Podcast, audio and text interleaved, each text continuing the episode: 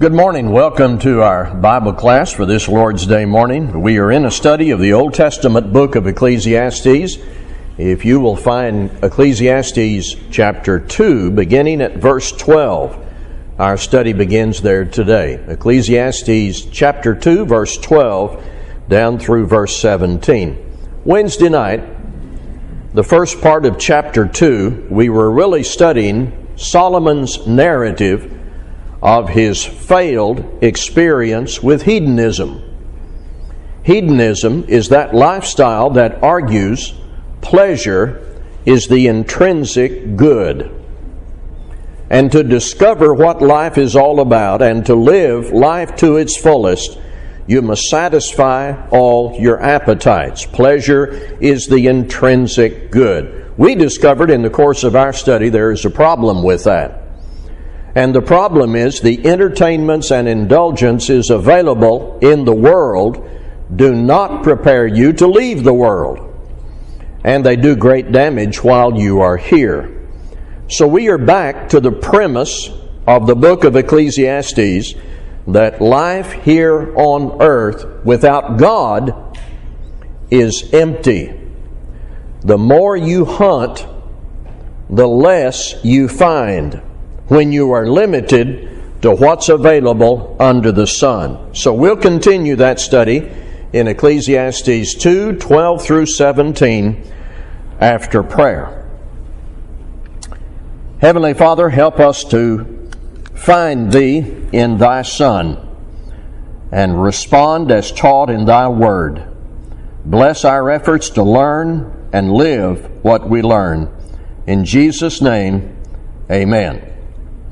Ecclesiastes chapter 2, listen to verses 12 through 17. I'm reading from the English Standard Version, Ecclesiastes 2, 12 to 17. For I turn to consider wisdom and madness and folly. For what can the man do who comes after the king? Only what has already been done. Then I saw that there is more gain in wisdom than in folly as there is more gain in light than in darkness. The wise person has his eyes in his head, but the fool walks in darkness. And yet I perceive that the same event happens to all of them. Then I said in my heart, What happens to the fool will happen to me also. Why then have I been so wise? and I said in my heart that this also is vanity. For of the wise as of the fool there is no enduring remembrance, seeing that in the days to come all will have been long forgotten. How the wise dies just like the fool.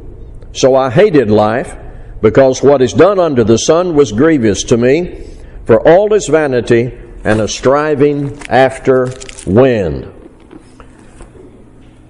This is not one of the easy passages in the book of Ecclesiastes. These words are not just simple to navigate. I need to remind us that Solomon doesn't write in modern Western style that can be expressed in an outline or a linear format or arguments that lead to a destination, like a preacher delivering a three point sermon and then extending the invitation. Solomon wrote in the popular format of his time, but there are contextual indications within what Solomon wrote that tell us what he's talking about. So when you first read a passage like this, because it's in that Hebrew poetic writing style, it may not just come clear to you. But if you go back and look for contextual indications, and slow down and read it again a time or two, it will come to you what he's writing about. He's talking about life under the sun. That's a very important qualifier. That means life here on earth without God in the picture, under the sun, without any reference to the maker of the sun. Sometimes Solomon uses the word wisdom, but he's not talking about wisdom from God. Sometimes he's identifying intelligent thought that goes on in the minds of men here under the sun. That is to say, human wisdom. The other contextual clue or sign within this paragraph is a key phrase that captures the main idea over in verse 16 the wise dies just like the fool. If you'll keep these three contextual indicators in mind, it will help you navigate the text. One, this is still about life under the sun without God. Solomon will talk about putting God in your life later.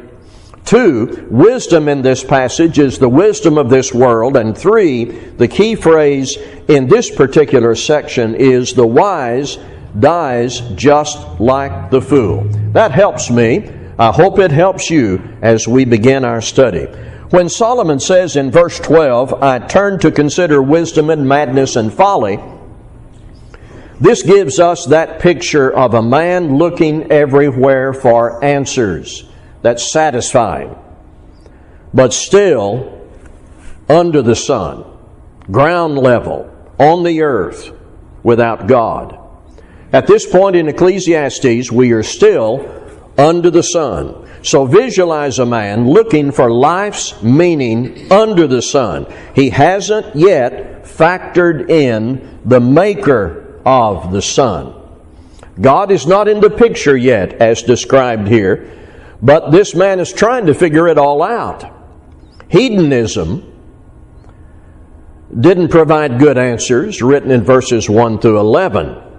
But this man hasn't given up. He's going to look other places. He is applying his mind. He's frantically seeking answers, but he's limited to what's under the sun. Maybe there's something else out there after he sobers up from his drunken party. And at this point, this is not a search for God. It is search, it is a search for life's fulfillment under the sun without God. So here's what he says.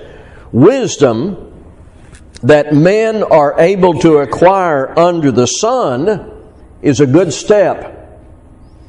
Wisdom that men are able to acquire under the sun, when you apply that and evaluate life under the sun, that's certainly better than madness and folly. That's, the, that's where he is at verse 12. He's still in this looking, searching, experimenting mode, and God is not in the picture, just what men come up with under the sun. And he talked about wine, women, and song in verses 1 through 11. Now he goes to another level and he thinks about wisdom. And it's clear to him at this point in his research that wisdom is better than madness and folly. Yet he's going to discover that human wisdom is still deficient. Wisdom in this context isn't yet attached to God. It will be later. This is the application of just what you can come up with here. The application of the human mind to search what life is all about, but you're still just under the sun. This man, we presume Solomon is telling his own story, this man comes to a place where he realizes that when compared to madness and folly, being smart's a good thing. Just as light is better than darkness, wisdom is better than madness and folly. So, listen to verses 12 and 13, see if this fits. So I turned to consider wisdom and madness and folly, for what can the man do who comes after the king? Only what's already been done. Then I saw that there is more gain in wisdom than in folly, as there is more gain in light than in darkness. Now, we've talked about wisdom in this particular context. That is what you come up with here under the sun, searching for life's meaning. God's not in it yet. Let's talk about madness and folly. The word madness is from a Hebrew word that is whoop de doo. Not really. Not really. Madness and folly are about grabbing gusto noisy excitement, the party lifestyle. Do you know people who move around on the weekends from one bar or nightclub or party to the other, hoping that the next one will provide more excitement than the previous one? That's madness and folly. Solomon concludes at this point in Ecclesiastes in his writing it's better to be smart than to be drunk and hedonistic and running around trying to satisfy every appetite. Now, let's add this element to it. In the middle of this, there is a question and an answer. And the question is, what can the man do who comes after the king? And the answer is, only what's already been done. So, you give up on hedonism and you apply human wisdom still operating under the sun, and you conclude there's nothing the next king can do any different.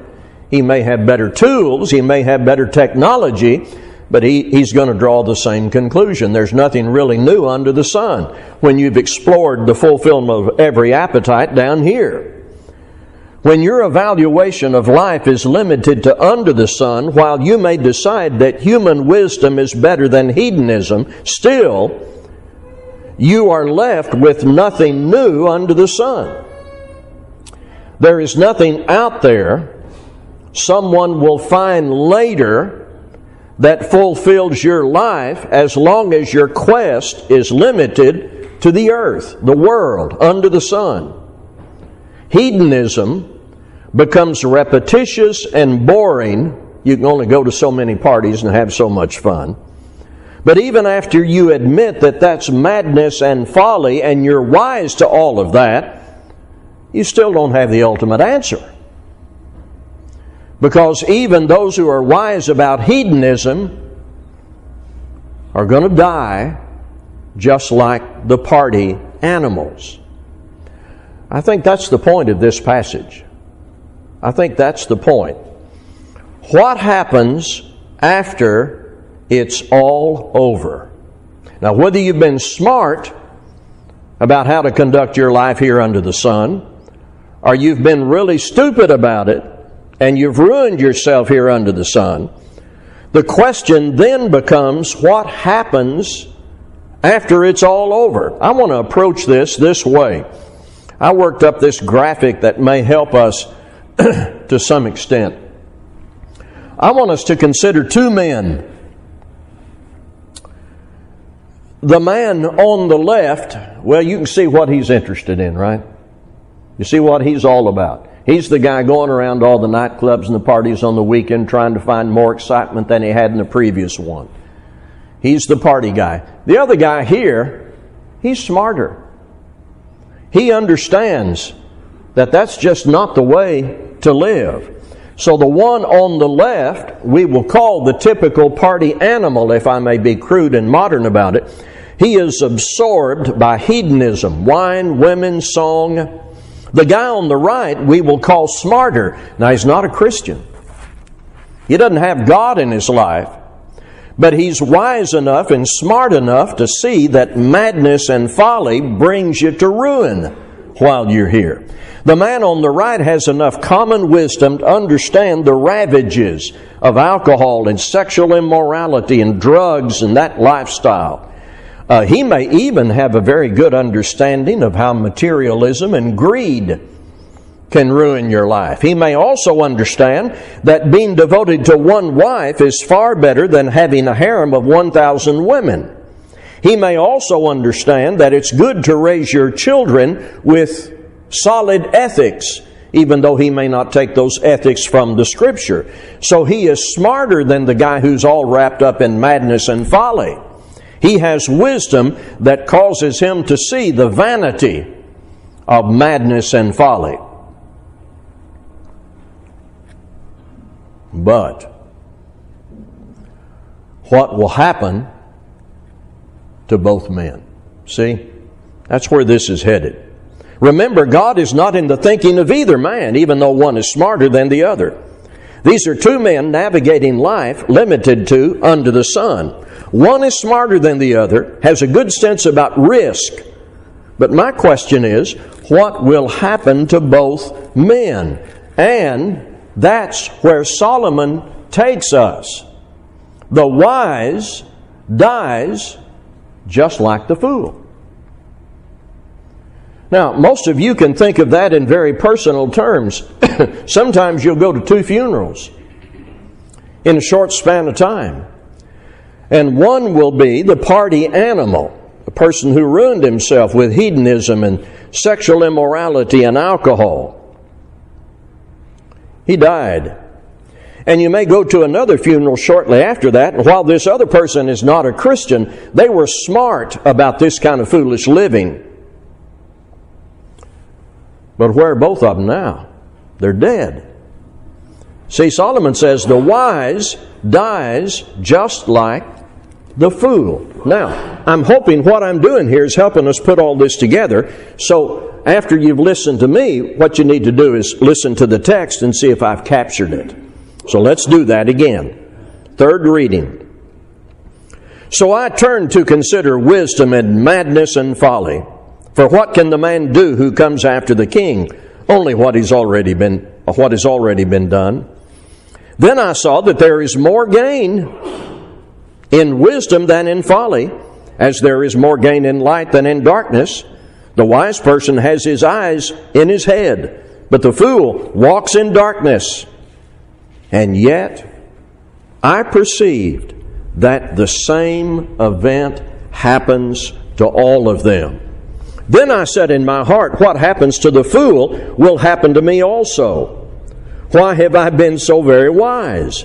And I said in my heart that this also is vanity. For of the wise as of the fool there is no enduring remembrance, seeing that in the days to come all will have been long forgotten. How the wise dies just like the fool. So I hated life, because what is done under the sun was grievous to me, and all is vanity and a striving after wind. Solomon, at this point in his quest, draws a preliminary conclusion. Now, his final conclusion is going to be about responding to God. That's in 12, 13, and 14, the last two verses of the book.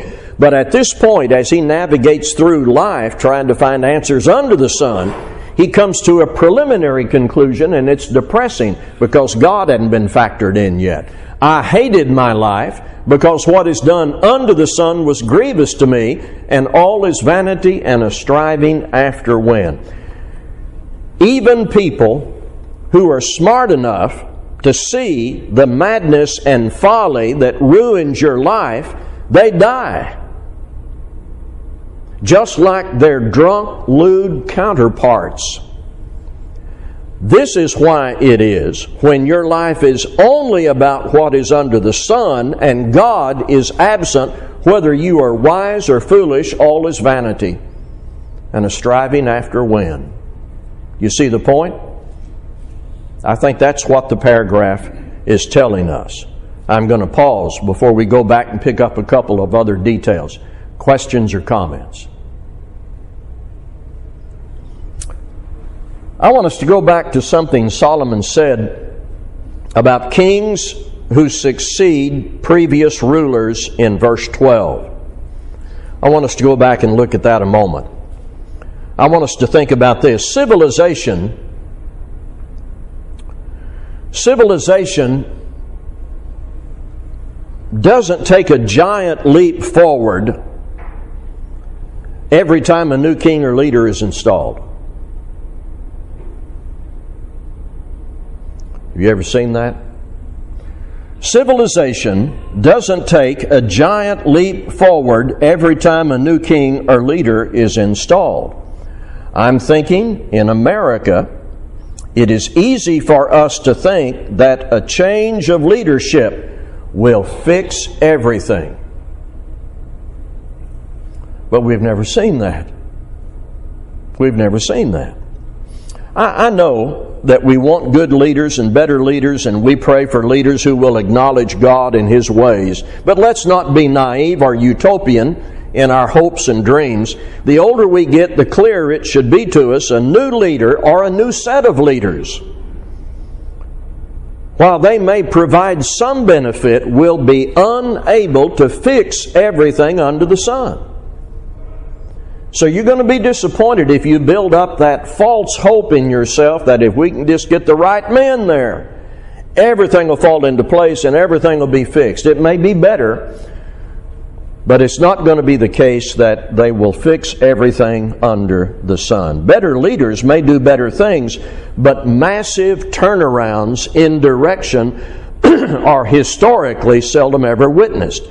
The new leader, the new king, Solomon says, will probably do what's already been done. Now that's kind of gloomy, but not for those who are citizens in the kingdom of Christ and who live their lives under the perfect leader. We have what could be called dual citizenship. The earthbound citizenship that is temporary while we're here. Then our kingdom citizenship. Here on earth, we may never see the leadership we think is absolutely best for the world. But as citizens in the kingdom of Christ, we have to remember we have a perfect leader who will come to get us and take us to a perfect place.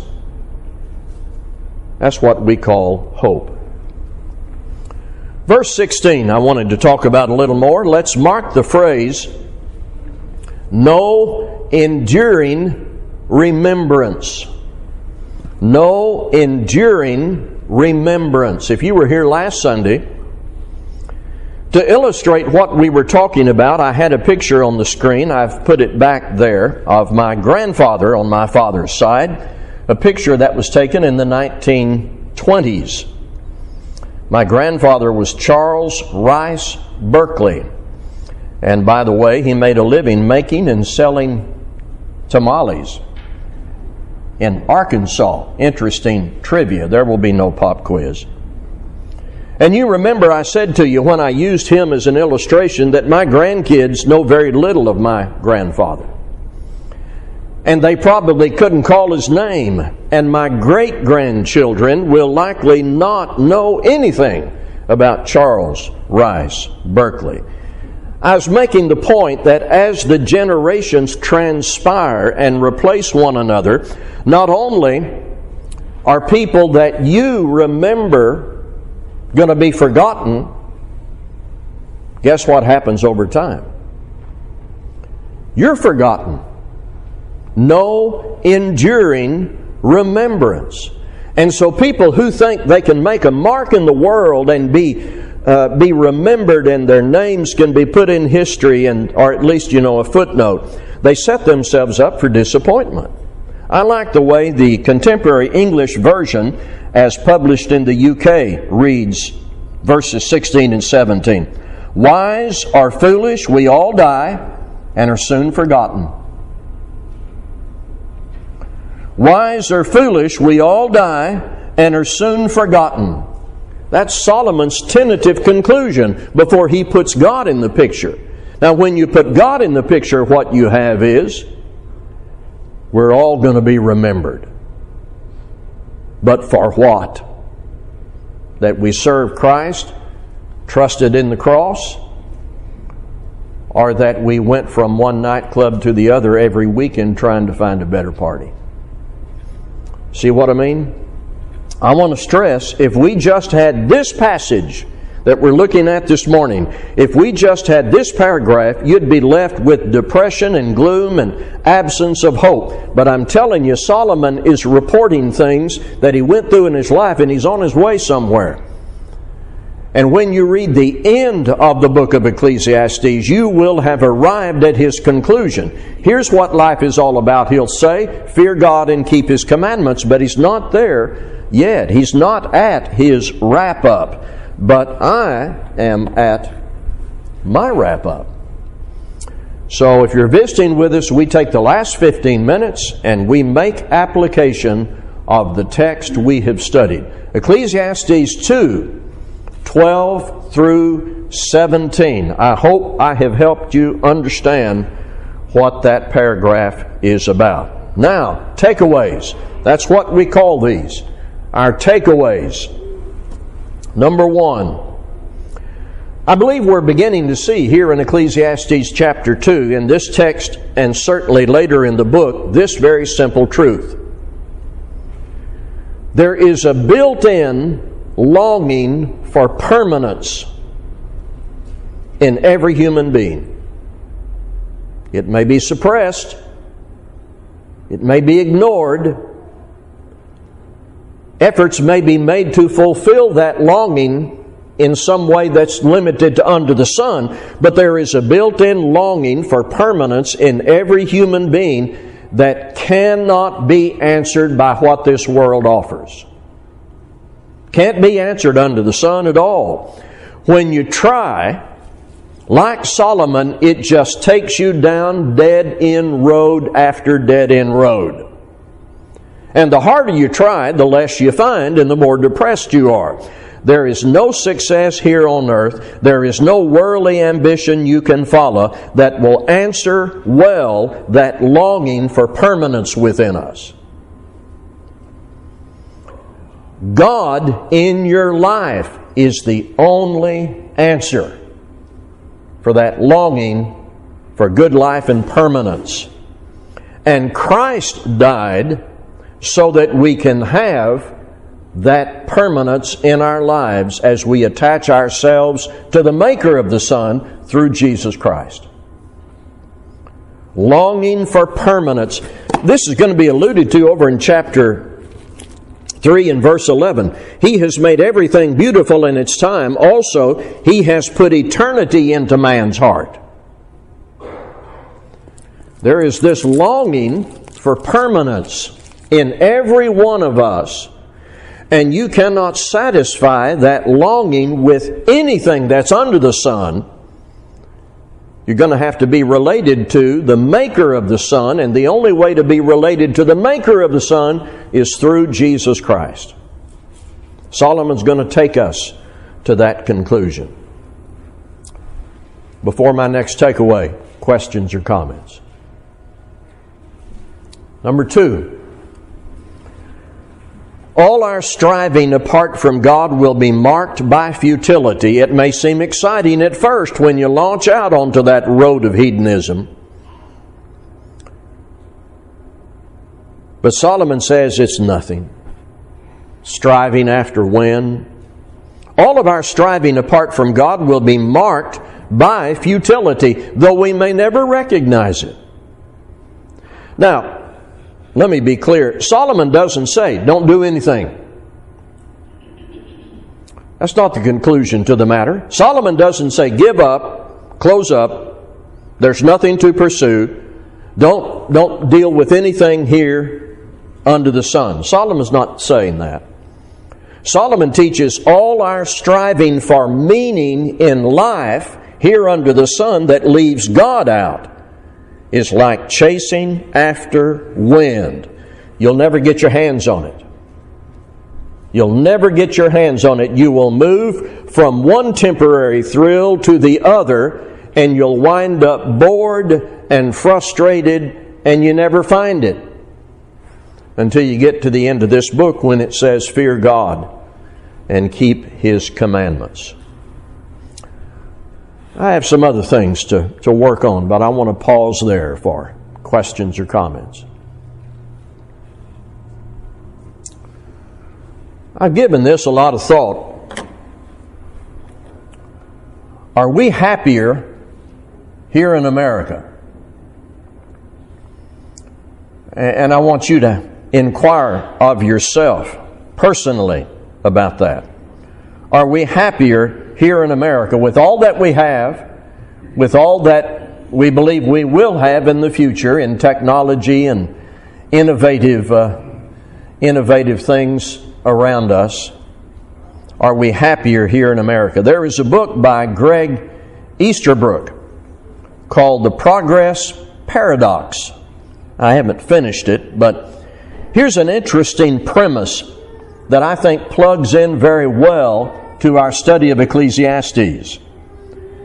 Easterbrook says that even though the lives of average Americans are constantly improving in limited ways,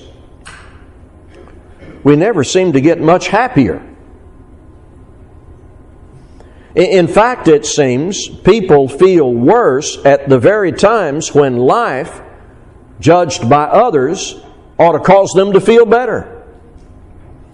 I've described to you before this kind of situation where you come to a place in life and you say, if I just had these two things, it'd just be perfect. If I just had these two things. And then you get those two things. And not long after you get those two things, you're saying to yourself, ah, there's a couple other things I need. That's the striving after when. I will never forget a conversation I had many years ago, probably over 40 years ago, with a couple of friends of mine. Three of us came together for coffee in a little cafe in uh, Arkansas, Greenwood, Arkansas. And we started out typically talking about how things were going for us, the three of us.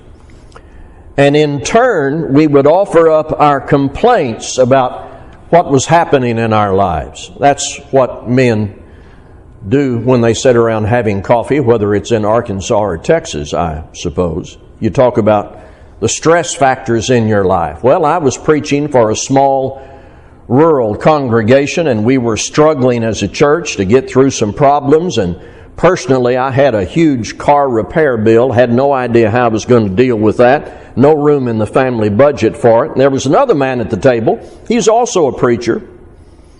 He's trying to raise four girls and his wife is still in college and they have medical problems and he's talking about that. And there's a third man at the coffee table there with us, friend of ours, and he joined in with his woes. And uh, he had a son with brain cancer, and he had employees in his business who had walked off the job and had some problems in some of his real estate. And this man was working 14, 15 hours a day. So that's sort of the way it went, and you've had those experiences. If you dropped into the conversation, you would think these three men are all struggling like everybody else in the world, and they're struggling about everything. But then we, we took our conversation at the end to a higher plane, and we talked about Scripture and our efforts to do the Lord's work where we were. And we concluded our little session of complaining and then reviewing our blessings. We concluded that with prayer, and we went back to work. Now, here's the part of the story that illustrates what I'm talking about this morning.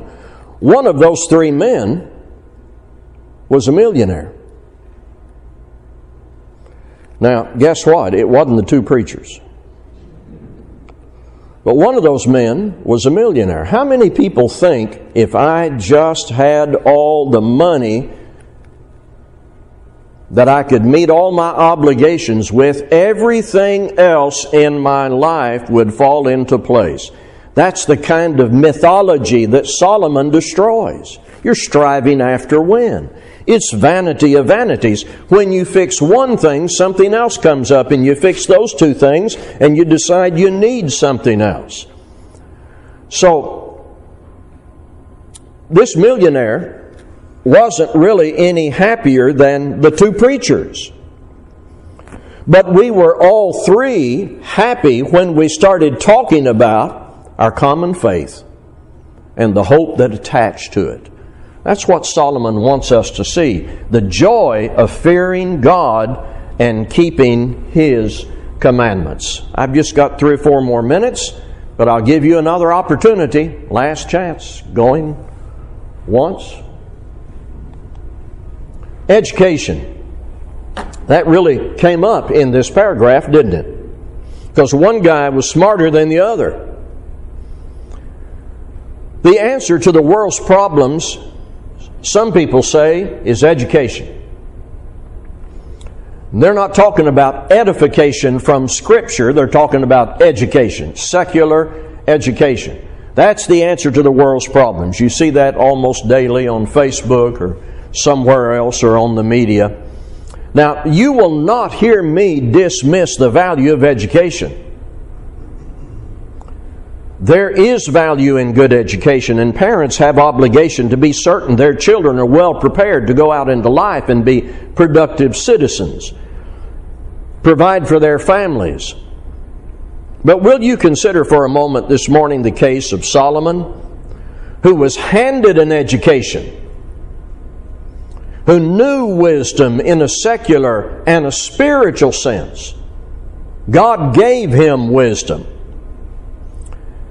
But he is really telling us in this text that being smart is not a guarantee of happiness. You have to use that wisdom and that education that you've acquired in a manner in keeping with the one who gave you brains. Where are we headed with that? Fear God and keep His commandments.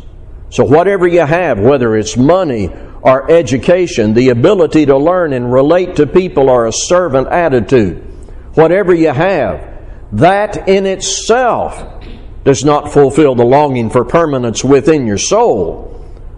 But when you take all those things and you use them as one who fears God and keeps His commandments, that is what it's all about. So let us say to our children get that education, do it well, prepare yourself to be productive, but if you leave God out, your report card, resume, or success story will not help you when you die. Satisfaction is not found in education, not ultimate satisfaction. Ultimate satisfaction is found in the conclusion that Solomon leads us to the end of the matter. All has been heard. Fear God and keep his commandments, for this, Solomon finally says, here it is. For this is the whole duty of man. For God will bring every deed into judgment with every secret thing, whether good or evil. Well, that's our class. I want to recommend that uh, in preparation for the other phases of our study in the future, that you do what I recommended when we started the study of Ecclesiastes. Sit down and read the book in one sitting, the entire book from front to the end. If you stop before you get to the end, you might get hung up on something and it might seem a little gloomy and depressing. So get to the end and see what life is all about, and then ask yourself, is that what my life is all about? Day to day, fear God and keep His commandments. Thank you very much for your good attention to our study.